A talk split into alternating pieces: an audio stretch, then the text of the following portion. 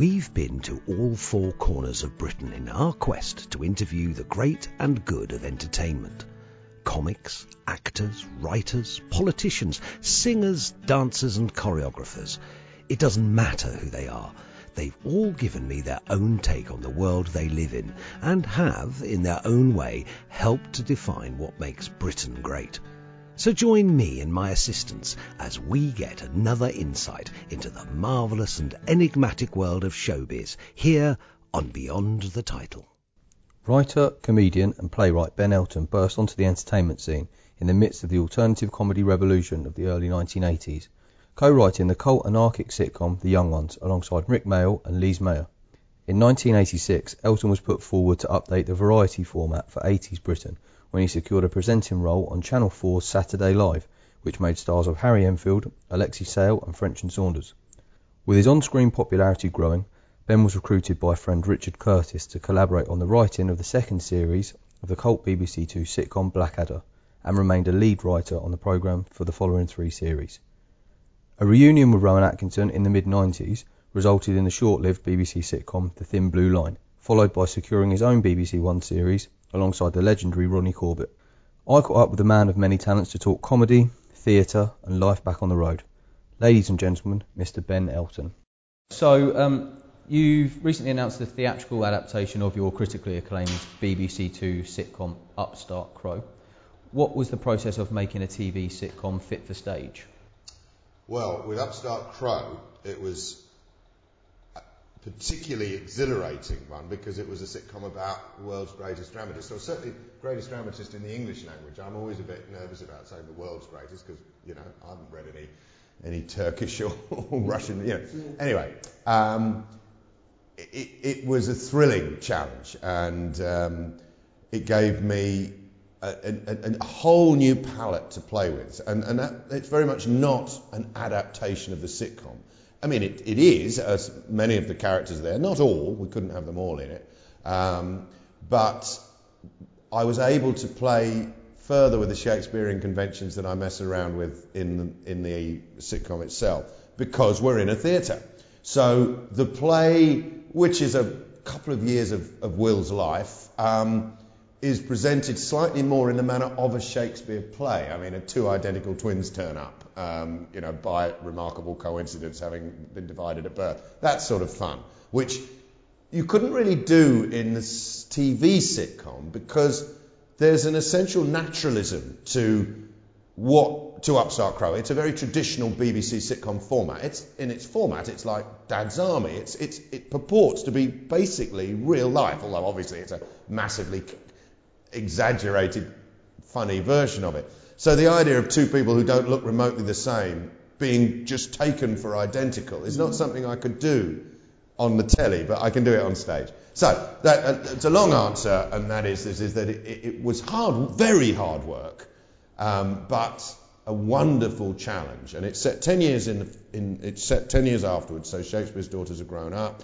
It's 1605. There's a new king on the tr- throne very interesting period in Shakespeare's life, two years into the first to James's um, reign in England, and um, he's really only written Measure for Measure and As You Like It, two fairly minor, you know, basically, you know, nothing like as good as his previous work.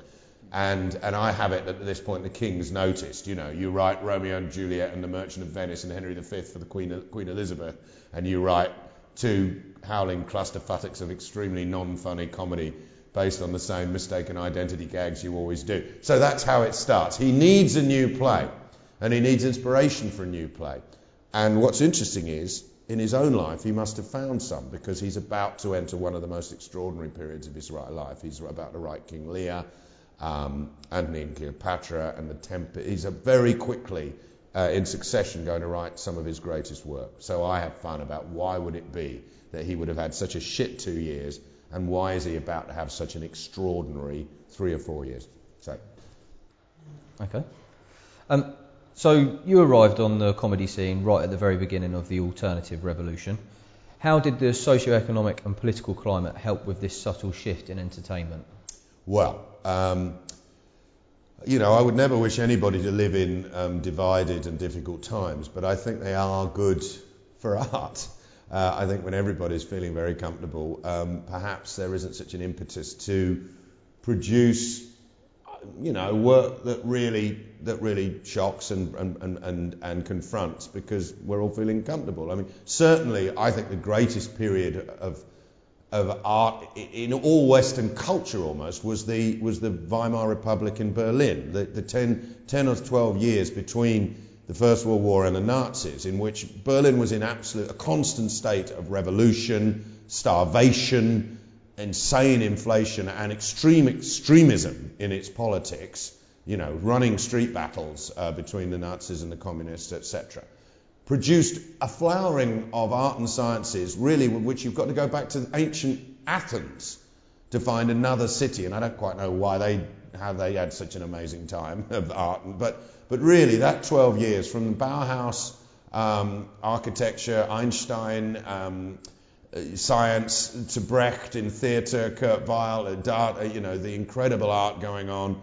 Um, so, that's another long winded uh, digression, but I'm not suggesting for a moment that uh, alternative comedy was quite such an extraordinary flowering. But nonetheless, Thatcher had begun to change the gears of British society in a way that shocked almost everybody's living memory. We'd, we'd lived with the wonderful post war consensus where both the Tories and Labour had seemed to see community as more important than individuals, and there was a general assumption that the community and the health of the community was at the health of society. And Thatcher and Reagan in America, don't forget, they also had a post war consent. The Americans had the Roosevelt legacy, the idea that the individual is secondary to the health of the community. Well, Thatcher and Reagan shattered that. They deregulated the city and said if individuals can enrich themselves pretty much in any manner they can, it will be good for society. Uh, and that was a massive change. And as you know, she destroyed the union movement. Um, you know, don't get, funny thing is, I, I do have respect for her. She was a woman of enormous political integrity. She did what she said she was going to do, and she believed in it. I, I say this only because the current Tory leader, Boris Johnson, I find to be a more despicable figure by a very long way, because whereas Thatcher was a woman of deep principle, even though I disagreed with every one of them, I can respect her for that. Um, I think Johnson is motivated entirely by self-interest. But anyway, I'm digressing. You didn't ask me that, but it is only two days after after the after the election, so it's all feeling a bit raw. Um, yeah, I think that uh, for me at least, it, the, the times I lived through as a young man shaped a lot of the way I viewed my art. And there's no doubt that I, there's a dialectical part of me. There's a part that wants to put my social p- principles into my work which I think was fired by a, a period in which we've all felt very, very threatened. Um, and I think it's perhaps no coincidence that in the 90s, as life seemed, we seemed to, you know, Blair and John Major didn't seem very different to each other in many ways. Uh, you know, comedy and stand-up comedy in particular kind of lost its the feel that it was there partly as, I suppose, a political tool. Not that any comic ever went on stage to do a rally, you'd be a very boring comic. But using your beliefs to energize your comedy, I still do it. They're not all bloody lefty or anything. They're normally just what I believe morally and socially, and what my own flaws are at the depths of my comedy, my own inadequacy. Um, but I always use what I believe to make my comedy, and I had a sort of lot to believe in the early 80s. So, Don Ward's comedy store is always cited as the birthplace of alternative comedy. How important do you think that was in giving your generation the platform to hone the craft? I think it was extremely important. There's a guy called Pete Rosengard as well. I always feel I've got to credit him. It was sort of his idea. He went to Don Ward. Don Ward had the had the venue, and between them they built the comedy store, which was a direct rip-off. They even took the logo from the American one, the LA store, and that's fine. Um, it was imitations of best form flattery, and the London Comedy Store was incredibly important. Uh, what previously had been a very disparate thing, this thing called alternative cabaret that Andy de la Tour led with Tony Allen and Pauline Melville and Jim, Jim Barclay. Uh, there were a few kind of clowns messing around, you know, and, and, and the beginnings of a sort of radical stand-up comedy. Of course, Alexei Sayle started in 79. I didn't start till 81, so oh, there's a, there's a big pecking order there. Um, and I think the Comedy Store played an enormous role. I first played it in March 1981, and, and I compared it through the summer of 1981, and it was a incredibly vibrant, scary time. Um, lot of, of, of, of, I don't want to use the term yobs, but I think I'm going to have to because it was one of the few places you get a drink after closing time. So we didn't by any means have a lot of lefty liberal. There was an awful lot of gangs of lads looking for somewhere to drink and frankly wondering where the strippers were because it was the comedy store was in a strip club. The strippers ended at, at, at 10 and we'd go on at 11 or whatever, you know. Um, yes, comedy store offering as it did a place for a lot of people to meet. I knew Rik Mayall and Ade already, but I'd never met any of the others. I met, well, actually, I met Jenny and Dawn at the comic strip, but only because I was at the comic store and I heard all about the scene.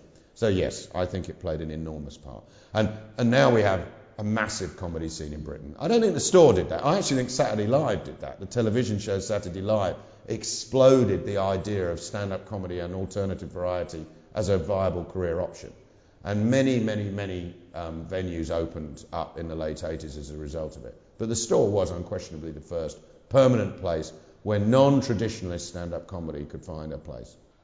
And then in 85, you secured your first hosting spot on Channel 4's Saturday Live. 86. And I wasn't the host, but I was always, I closed the show. I was the last act. Uh, we had guest hosts in 86, but I was I was a success. It was my big break. And when they came to make the second series, I became the permanent host.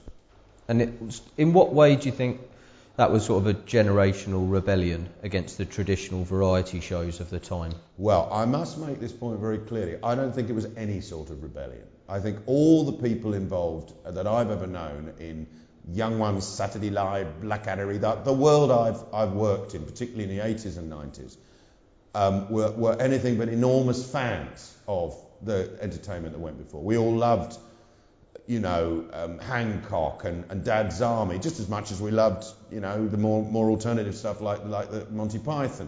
I mean, obviously there was a political reaction against what had been. It's very easy to say sexist, racist comedy. Of course, those comedians and those sketches, they didn't know they were being sexist and racist. It was an attitude.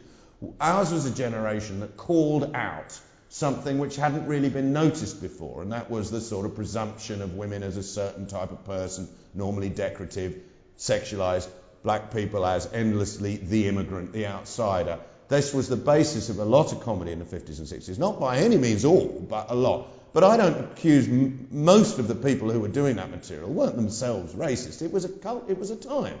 Um, and 80s was a good time in that it called that out. I was very much, very much a part of that. I'm proud to say I was, I was voluble and, and perhaps the most voluble. I did whole routines about it, about using the C word as an insult, about tits being, being the, funniest part of the anatomy according to pretty much all British sitcom and sketch shows at that time. But, I, but as I say, having said that, that, that was an, a, an awareness of subject matter in comedy. But the styles and, and, and the heroes, I mean, Morecambe and Wise were my greatest heroes. I loved Morecambe and Wise, and I still love them. And, and uh, you know, Les Dawson and Tommy Cooper and, and Tarby, you know, I mean, Tar, you know, they're, they're, a great comic. I mean, I didn't like some of his material. I didn't like the way he voted, but hey, you know, we live in a democracy. I've since got to know him a bit, and obviously a lovely bloke, you know. Um, so let, us make it clear there, there was a, a rebel, there was a, a, a socio-political rebellion against certain styles of subject matter which we now define as racist comedy and sexist comedy, and I'm proud of that. And I still fight that fight because it's been lost again. But um, in terms of style, I used to say the young ones didn't break a single stylistic goal. If, if you look at the Goons or the Crazy Gang from the 1940s, or as I always rather cleverly point out with my drama degree, Aristophanes from the 4, 300 BC or whenever he was you know, toilet humour, crazy humour, being whacked over the head and surviving it humour. Just watch Laurel and Hardy, which was Rik and Ade's biggest. You know, I was Morecambe and Wise, but they never shut up about Laurel and Hardy. Um, so yeah, that's my answer. Okay. Um, in 1987, I think, whilst on Saturday Live, you performed a routine about Benny Hill, which resulted in a writer in the Independent newspaper stating that your performance was, quote, like watching an elderly uncle being kicked to death by young thugs. Looking back now, do you think that material was a contributing factor in his downfall? I don't think I ever, ever, ever did a routine about Benny Hill. I did a routine about big tits. I don't think I even named Benny Hill. I said I'll never be a good comedian because I haven't got big tits. Because clearly the biggest joke in the world, you know, you wouldn't get many of those the pound, you know. And I and the routine ended, I think, very well by saying I don't know how women get up in the morning. They must, you know, how do they get past their mirror? They spend all day laughing at their tits. I, oh, that's right. The final punchline was that's why none of the women are ending the jobs in this country or the senior jobs because they're all sitting at home laughing at their tits. And in that line, in that line, I encapsulated, I think, quite a lot of truths about women in employment and the women's a- attitude to comedy. I think everything I said was amazing, actually. That, and I'm maybe not amazing, it was surprising because it was brave, and I was brave then. I don't know if I'm that brave now, I try to be. Because it got the sort of reaction that I got from that old git that you're just hearing now. Maybe it was a young git. But um, there was never anything personal about it, and it was a very, very reasonable point. The only time I ever, as far as I know, talked about Benny Hill by name was in an interview with Wogan when I was asked to sort of defend this idea that I was against these old comedians. And I said that sexist attitudes do have, and do have a knock on. Uh, they have an effect on society. And I mentioned something I did do a big routine about, which was the fact that judges were regularly blaming women for being raped in the 80s, with impunity, regularly.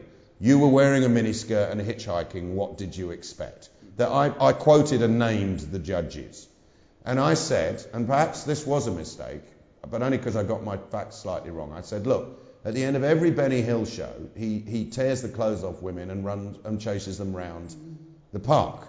And women are being told by the police they shouldn't walk across a park semi naked. Now, I think there's, you know. Anyway, this was spun as Benny, I'm blaming Benny Hill for rape, which I, at the time even, I said was not what I was saying. But one thing I did get wrong, which is that I think, I can't even remember, it's the girls that chase him. He, he tears something off, then they tear something, then, then, and they chase him.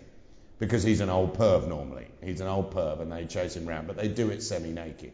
I think my point was perfectly reasonable, and I've had to live for an entire 35 years with this outrageous idea that I killed Benny Hill or I chased him off ITV. I was fucking four, 24 years old, as if I had any uh, power over ITV policy. You have your time. Benny Hill had been at the top for 20 years. I haven't been able to get a gig on telly for, t- for, for 20 years. The last time I had a gig was in 1998. I'm not complaining, but I've asked lots of times at my age. I've said, any chance of another Saturday Live? Any chance of me coming back on the telly? I haven't even been able to get on live at the Apollo. Your time changes. You're not fashionable anymore. So yeah, I feel pretty strongly about this. I felt that article. I didn't actually. I'd never heard that article, but I knew that I was. And when the Independent did their obituary, they basically said I killed him. Outrageous. Yeah.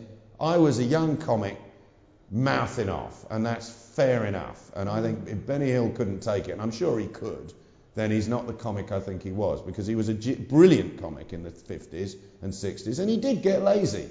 And the comedy got lazy, and, that, and ITV cancelled it in the end, and everything gets cancelled in the end. Upstart Crow's been cancelled, and it was at the top of its game. And I was cancelled. Morecambe and Wise only had eight, nine years at the top. I really get fucking annoyed about that complete fiction. So there you go, there's my answer. You just said there about sort of where he probably didn't have as much of a problem with it as probably what the media did. Yeah Is that the? Do you think that was the major problem that they were just acting as a catalyst for anything someone of your generation had to say about? Well, I was by far the most vocal and the most obvious. In fact, I was. I used to say I was a one-man cliche because apparently uh, telly's full of left-wing comics moaning about sexism. As far as I know, I was the only one doing it so directly and so clearly. I mean, there were lots of great comics that did things I didn't do, and I did things they didn't do. That's one of the things I did do. Um, Benny Hill had been at the top a long time. The Benny Hill show was utterly and totally tired. You just needed to repeat it. They'd done hundreds of them, and they were all exactly the same. And good on him, it's been terrific. But it wasn't like Carry On, which was endlessly reinventive, and in which all the women were funny. I just made this point. I mean, you know, occasionally, I mean, Christ, I've had more. If, if, if getting slagged off by other comics kills your routine, then Stewart Lee's killed me a thousand times, and so's Alexei Sayle, and so's Jimmy Tarver. You know, I said something about Benny Hill which wasn't personal, which wasn't vindictive, it was a political point. And I pointed out that whereas I wasn't objecting to women in comedy or women being funny for their bodies or sex being funny. I adore Carry On because the women in Carry On are hilarious and they're as strong and as inadequate and as sexually driven and as majorly sexual creatures as the men are. They're not just the impassive objects of male sexuality, which is what they are in the Benny Hill show. I said it then and I'm sticking to it now. I don't think he was a, a bad person. I just think he ended up doing some quite boring comedy, which I don't think was socially very relevant. But that was nothing to do with his demise, but me thinking it. Yeah. The fact that it was true was what was to do with his demise. Yeah. But if you look at his earlier work, the guy was brilliant. He mm. just got tired. We all have our fucking times. I say, if you can get me back on the telly, I'll be pleased, but I won't blame you for destroying my career if you can't.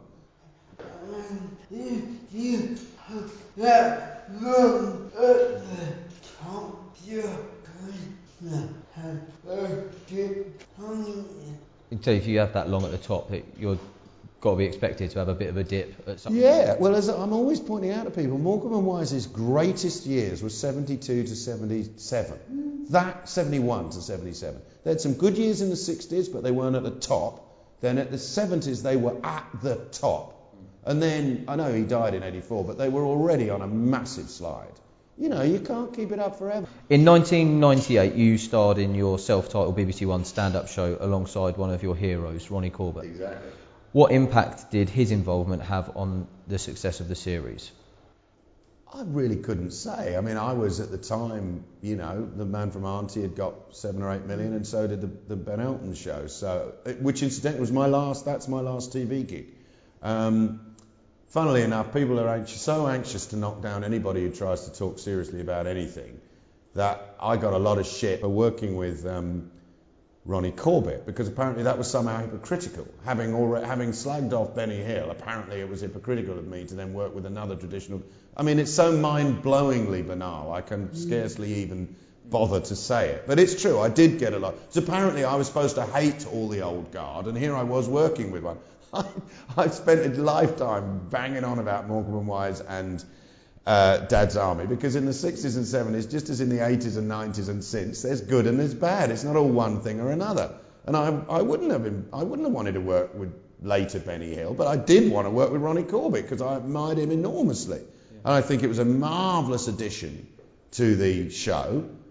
And I was able to write some of his monologues, and I got to write the last chair monologue he ever did. So, for someone like me who loves British variety, I know almost nothing about the history of American entertainment. I don't know about it now, but I mean, my goodness, I know about British variety, and I love all of it.